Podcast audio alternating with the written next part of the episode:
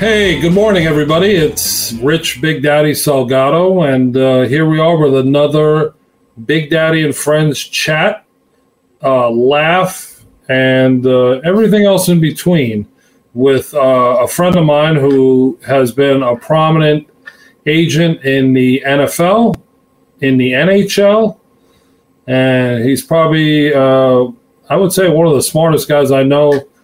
A lot smarter than me. That doesn't mean much, but I will say a lot smarter than me. So, everyone, let's say hello to Ian Greengross. What's up, Ian? Hey, Big Daddy. How are you this morning? I'm good, man. You know, just doing our thing here at Big Daddy and Friends, where we try to share with the viewers and listeners all the different things that you don't see in the mainstream as far as letting people know who the agents are, what they do, what they stand for, you know, how the game is different. And we do it in a fun way where it's not restricted or, you know, we're not on a time restraint or any of those things. We say how we feel, we tell it how it is, and we let everybody know. Great. So anyway, I know your history because we've been friends for a long time, but let's share with everybody how you got in the business, like what led you to become an agent. And then, you know, most agents only usually represent one stream, but you have two streams. So let's get into a little bit of that. Yeah, you know what? The story of how I got to where I'm sitting talking to you today will probably encapsulate everything. It's going to take a minute to go through, so forgive me. But so from 1988 to 1992, a few of those years, I was like the seventh string goalie at Boston University for the hockey team. I was about like 4 car accidents away from actually getting any varsity playing time. So as I tell people, my biggest contribution to the BU hockey team was my grade point average and my availability to absorb pucks on game day skates. Those were my two most qualifying traits for me to be part of the BU hockey team. So I knew my future did not lie in playing professional hockey. So when I graduated, I went to law school. And when I went to law school, I was fortunate enough to get a job working for a hockey agent to start building my career as an agent. A very successful guy named Buddy Myers, and Buddy had also been a very successful trial attorney. And when the Chicago Wolves, where I live in Chicago, were being awarded as an expansion franchise, he put in a bid to be one of the owners as part of that group, and they won. And there's a famous case in case law in the sports law book that I went through when I took sports law when I was in law school called Sims versus Argovitz. For those of us that are a little older, you might remember Billy Sims. So anyway, his agent was a guy named Jerry Argovitz, and Jerry had bought into a USFL team. Anyway, you can't own a team and represent players at the same time. So Buddy got out of the business, and being a lot better at math than I am at hockey, I had started looking for another job, and the salary cap had just come to football. And so there was a very big agent here in Chicago, a guy named Steve Zucker, represented Jim McMahon and like 11 of the Super Bowl Bears that I watched when I was 16 years old. And he wanted someone to start helping him with all of the salary cap math and the things that the salary cap brought to being an agent. And so I started working for him because he was also a very big hockey fan. And he was going to allow me the freedom to build the hockey department as well. So I started working for him. And I had, at the time when I left Buddy, I had like 2 guys in the East Coast League and like 1 guy in the American Hockey League. So I really didn't have a lot of paying clients. And meanwhile, Steve, during his entire career, had been very successful, multiple first-round picks. You know, he was this successful in football, and I'm way below the screen starting my career in hockey. And so as the couple years in, you know, again, it was very tough for me to recruit hockey based on saying, well, my experience is a couple of, you know, minor league guys, and I'm competing against guys who have first round picks. But in football, I could go and recruit guys and, again, work off of the name of Steve and the first round pick. So after about 2 years, I basically became a full-time football agent. So that was my becoming a football agent part. Now, fast forward in terms of becoming a hockey coach's agent. So one of my friends who I played with, you know, I still played hockey because it's in my blood. After I left college, you know, played on some men's leagues teams when I was going through. And so one of my teammates was a guy named Kevin Delaney. And Kevin wound up becoming a skills coach and development coach for the Blackhawks. And one summer, goalies are always in short supply as it is anyway, but one summer it was really in a unique situation where all of the goalies the Blackhawks had under contract were out of town except for one. And so when I ran into him at the rink one day, I saw him getting off the ice with a bunch of the Hawks guys, and there weren't any goalies with their skate. And so I told him, hey, you know what? If you need me, let me know, because it's not like I'm going to be asking them for autographs. You know, I've been fortunate enough to represent guys like Darren McFadden and Amobi Okoye and Joseph Adai and Damian Williams and so on. You know, I have plenty of famous clients. I respect their time. I just want to play with the best. So I started skating with them. It was the summer of 2014, and before you know it, not only am I doing like those midsummer skill skates, but the 3 weeks leading up to training camp, they have those captain skates where pretty much the whole team is in town. But the two other goalies under contract that year, besides Scott Darling, who I'll get to in a minute, were Corey Crawford and Antti Ranta. Well, Corey was home in Montreal, and Antti was home in Finland. So literally for about the 3 weeks leading up to training camp, it was pretty much me and Scott Darling every day on the team, on the ice with pretty much the whole team. So to thank Kevin for, you know, getting me involved and letting me play with some of the best players in the world, I started trying to help him. And so I started representing Kevin. And through my representation of Kevin, we wanted to put together a big camp kind of leading up to the captain skates, where guys would come in and really do some development before they kind of did the captain skates. And so when I asked Scott Darling, who I had spent that whole summer 200 feet or 180 feet across the ice from, who should run the goalies, he introduced me to a guy named Mike Valley. And Mike actually is a guy who had coached as a goalie coach in the league for about 8 years. And we got to know each other, starting to put together this summer camp for the pro guys. And as he got to know me, you know, he knew that I represented both players and coaches in football. And so he said to me one day, you know, have you ever thought about representing guys? And I said, look, I skate with these guys in summer, you know, we share a locker room and so on. I don't ever want to violate the sanctity of skating with them. I've never pushed them. I mean, they all know what I do. Have I gotten them an appearance or something because they've asked about it? Sure. But I've never, ever pushed one of them to say, hey, let me be your agent and do your contract. I've never done that. And I don't want to violate that. And he said, well, have you ever thought about representing coaches in hockey? Because in hockey, unlike football, if you represent players, you cannot also represent coaches. So there's only two or three other guys doing it. And, you know, you had Gil on the other day, and he does a good job. And so we got into representing coaches. And so I've been doing that for the last couple of years as well. So that's kind of the winding path I've taken to work in both, you know, the NFL and NHL worlds. You know, hockey, it's funny. People say, when I got into my insurance career, people don't realize this. I started on the hockey side first. And I don't think I knew that. You know? Yeah, I started there. Long story short, I ended up moving to Pittsburgh after University of Maryland days. And my college roommate was Neil O'Donnell. So, sure. Yeah, here's two college guys living together in the hotbed of hockey. No less. This is 1992. And I'm introduced to a guy. Penguins won the cup that year. Yeah, they won two back-to-back. So I was able to be Sean McEachern from BU was on those teams. Yeah, good guy. I got to be friends with Sean. And, you know, here's a friend of mine says, hey, I'm bringing you to a softball game. And I'm like, I don't want to go to – what do I want to do that for? Because I just got in town. Well, long story short, we meet some of the people playing, and he goes, I want you to meet my friend Mario. And all of a sudden, who's walking over to me? Mario Lemieux.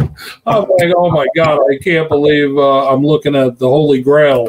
That's great. You know, in front of me. And I started I had a relationship with him, his agents, and then all of a sudden everyone was like, hey, well, so what do you do for a living? You know, after a while, I was like, well, you know, I'm not a security guard or a bouncer like you think I am. I'm an insurance agent, so – I started with guys like Brian Smolinski. I mean, to this day, I'm still friends with him, and the list goes on and on. So I started in hockey first, and then hockey led into football, and then you know, natural progression came along. And you know, I got to go to World Cups, and I've been to Alaska twice with the Stanley Cup with Scott Gomez. I mean, the stories are endless with hockey, and I always have a fond appreciation. And I still, listen, I have guys in the playoffs right now. So it's, you know, it's fun and it's a great game. It is definitely a great game, and I think it's the old saying: when you go to the game, you appreciate it more than when you watch it on TV. Oh, for sure. So, you know, a lot of the football players, you know, they've grown up more in the South than not, and so they haven't really. I mean, they know hockey exists, of course, but they haven't really gotten into hockey. Every single one of my players who I've taken to a game, they're hooked. Yeah, I've seen that happen so many times that it's, you know, they're like, wow, man, this is real. You know, I'm like, yeah, man. And look, there's no guys falling down and, you know, they got to get carted off or wheeled off. They get up, they skate off. If a guy gets his teeth knocked out or cut or whatever, they go inside, they freeze it, they sew it, and they come back out and play. I mean, that's why I always have respect a lot of, not that I don't respect all pro athletes. I respect every athlete. But, you know, hockey is such a different animal because these guys, they lay it on the line and they know that you got to win those 16 games to take that big cup home, you know? Yeah. So the guys will play till they can't. I mean, you know, here you see every year in the playoffs with reports, once a team's eliminated, so-and-so is playing with a broken rib or so-and-so is playing with this broken or that or whatever. And yeah, a broken jaw, they have to wear that special, you know, it's like a football helmet and then, you know, it covers their whole face. So anyway, you know, the one thing that always intrigues a lot of people is without watching Jerry Maguire 100 times because that is so way offline, but that's Hollywood. Explain to people the difference in recruiting as far as football and hockey, you know, because in football you're recruiting players and in hockey it's coaches. So it's so I can talk about it on both levels, players versus coaches. So, you know, in terms of, and even a little more, you know, dichotomy with hockey coaches as well. So in terms of football players, you know, look, they know that as generally part of the process, they're going to be represented by an agent as they move to the next level of their career.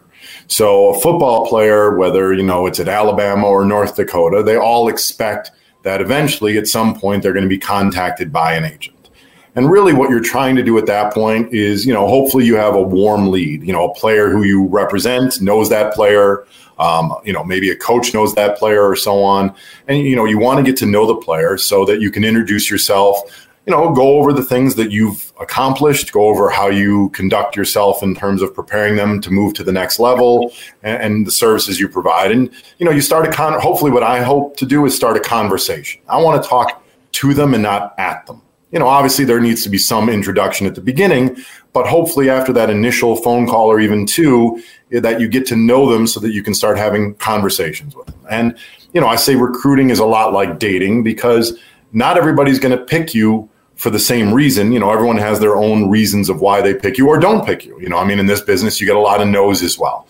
And so what you try and do is once you get past those initial couple phone calls, you know, your hope is that you can establish that trusting relationship with a player. Because if a player doesn't trust his agent, then they've got nothing. Because, you know, a player moving from college to pro is going to need certain things. Now, look, I tell my clients, 95% of what happens to them is on them. I can't make a tackle for them. I can't break a tackle. I can't catch a pass. I can't block. I can't do any of that. I can't run the 40. I can't do any of those things. Now, I can help them with certain things. I can provide them with information, guidance, because really at the end of the day, I work for my clients. So I need to give them as much good information as possible so they can make proper decisions. Now, some of that good information in terms of, you know, a guy transitioning from college to pro is, what's the scouting report on this player? You know, both on the field and off the field. You know, once you've been fortunate enough to been around for a few years, you have enough contacts around the league. And, you know, once you sign a player, you can go to your guys and say, look, he's now my actual client. Tell me what the book on this guy is. So that way, you know, and he can work on whatever he needs to work on in those few short months between the end of the college season and the draft. You know, do we need to get a medical package like for Nile Davis? So Nile Davis was a running back at Arkansas, you know, had a tremendous season before his junior year, had rushed for 1,200 yards, like a 7-yard average in the SEC, you know, clearly heading towards the top of the running back list for the draft.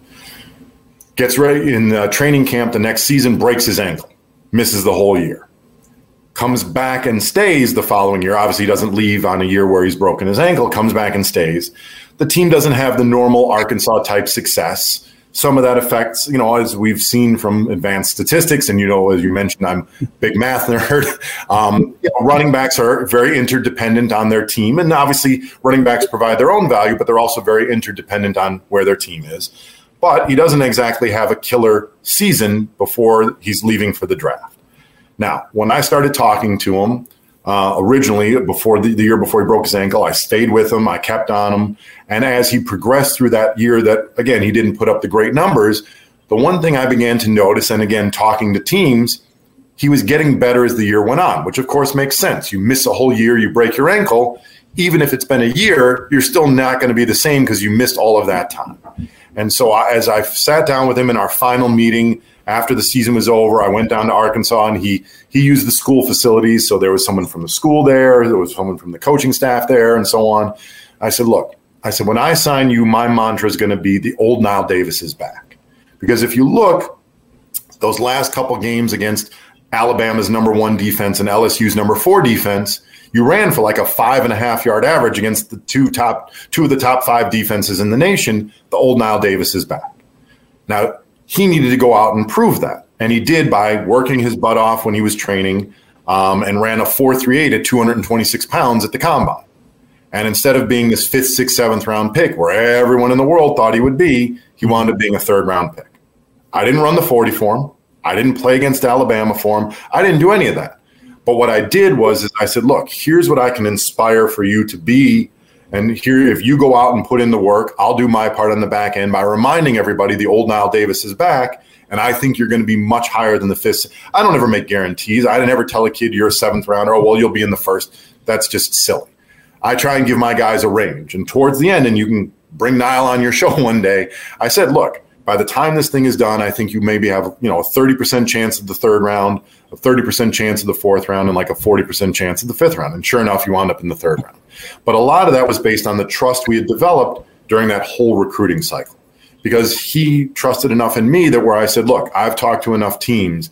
I can tell you the old Nile Davis is back. All you need to do is just go and prove it at the combine. And he did. So that's where an agent comes in, is giving it. Now, say it's a cornerback.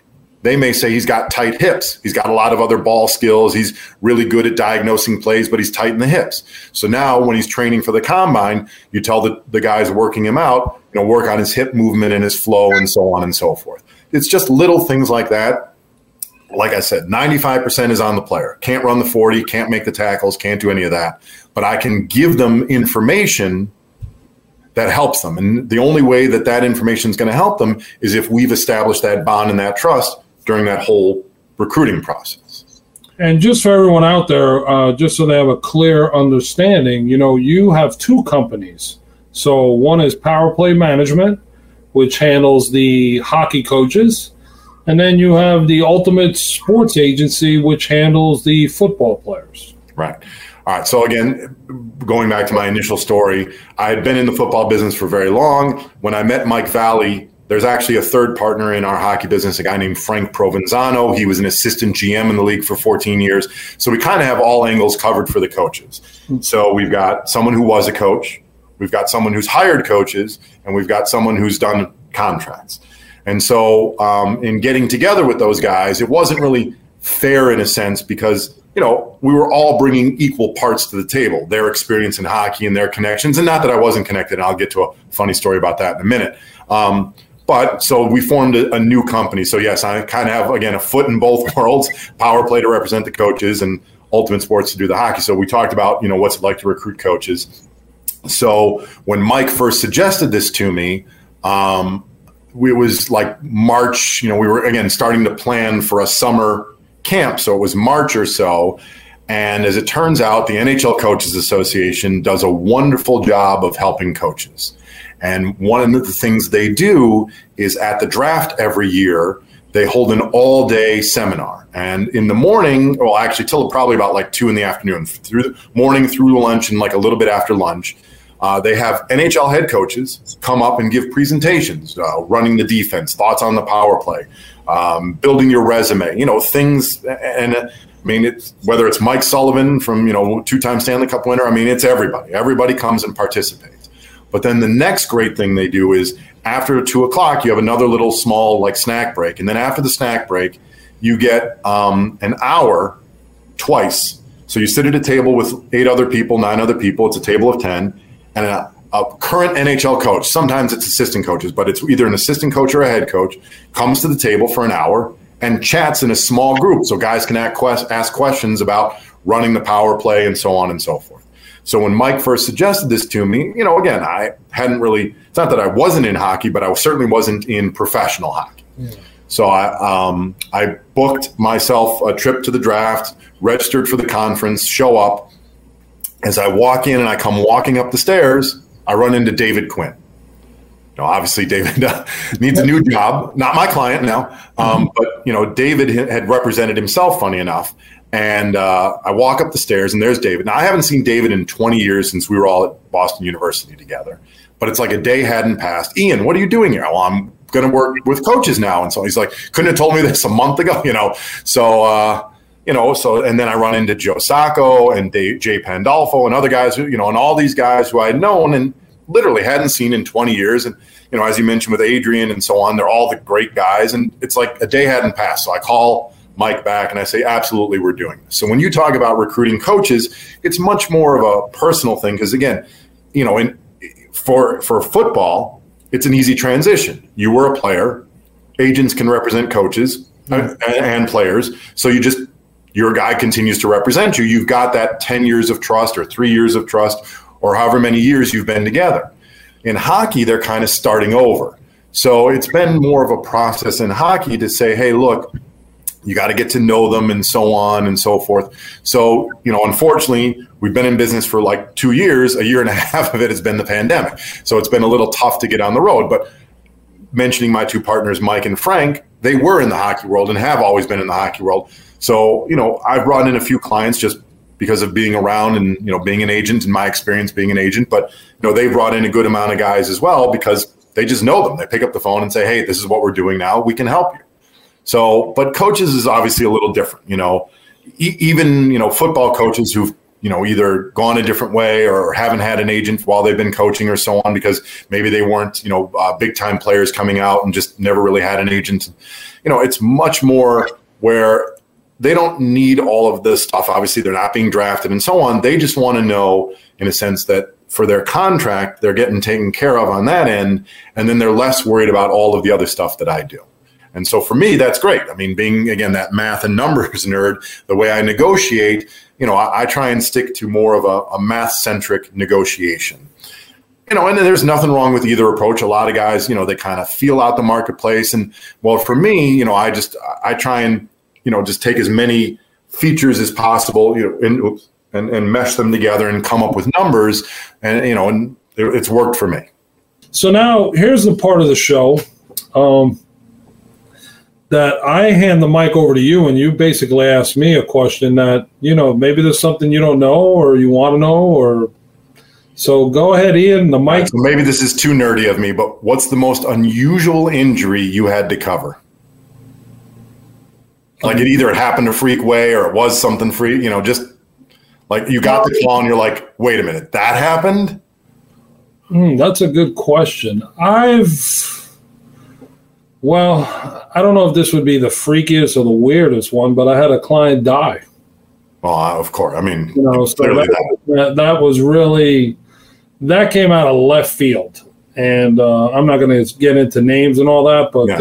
That kind of, I was like, whoa, you know. Yeah, well, clearly. I mean, that's awful. Yeah. And then, well, I guess, you know what? The freakiest injury that I ever had to deal with a client was Bryan Berard. When, oh, sure. You know, he had his eye, lost his eye out there in Toronto. Yeah. And the thing that really, it hit me so hard was because Bryan and I were so close. And I was going to Toronto the next week. Wow. To go watch him play. I, and I've always been fond of Toronto, so I wanted to go up there and see him, and I'll never forget to this day. I was going to go up on a Thursday, watch a Thursday game, hang out Friday, go to the game Saturday, and then come home Sunday. And I was actually, to name another former player, I was house sitting Sheldon Souray's home in New Jersey, because Sheldon had gotten traded to Montreal.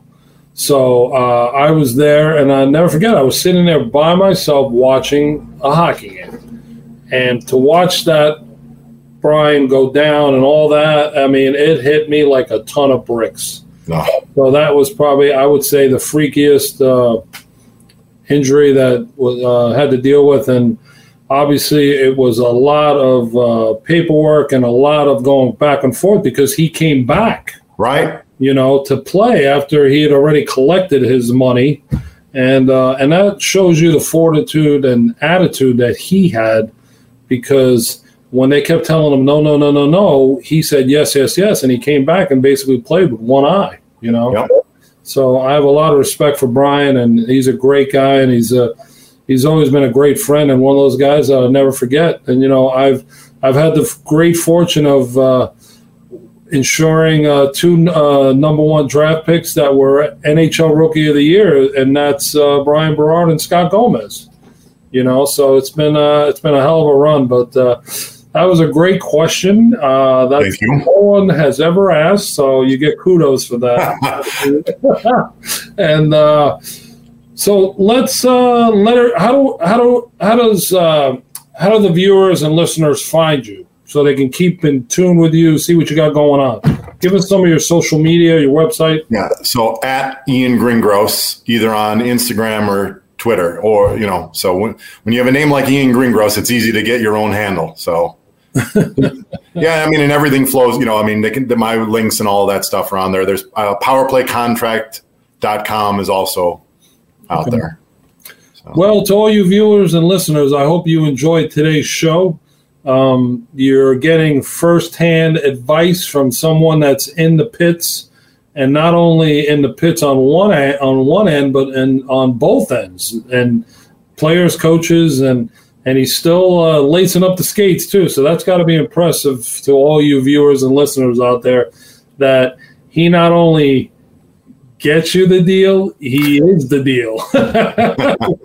I appreciate that. Thank you for having me on. It was great to be on. Yeah, no, I appreciate it. And we'll do it again. And for everyone out there, Big Daddy and friends, I'll see everybody real soon. And don't forget, you can find us at www.sportsnut, which is spelled NAUT.com. We're on YouTube. We're all over the place. We're on Amazon. We're on Apple, Spotify, Google. We're working on it. We're trying to grow this thing. So, I'm still an insurance guy. Everybody tries to think I'm a media personality. I'm far from it. He's definitely an insurance guy, I'll tell you that. He's a media personality, but he's definitely an insurance guy. Well, thank you. Thank you. My agent just gave you the tip of the day. So until next time, we'll see everybody real soon, and have a great day. And Ian, thank you again. Oh, thank you.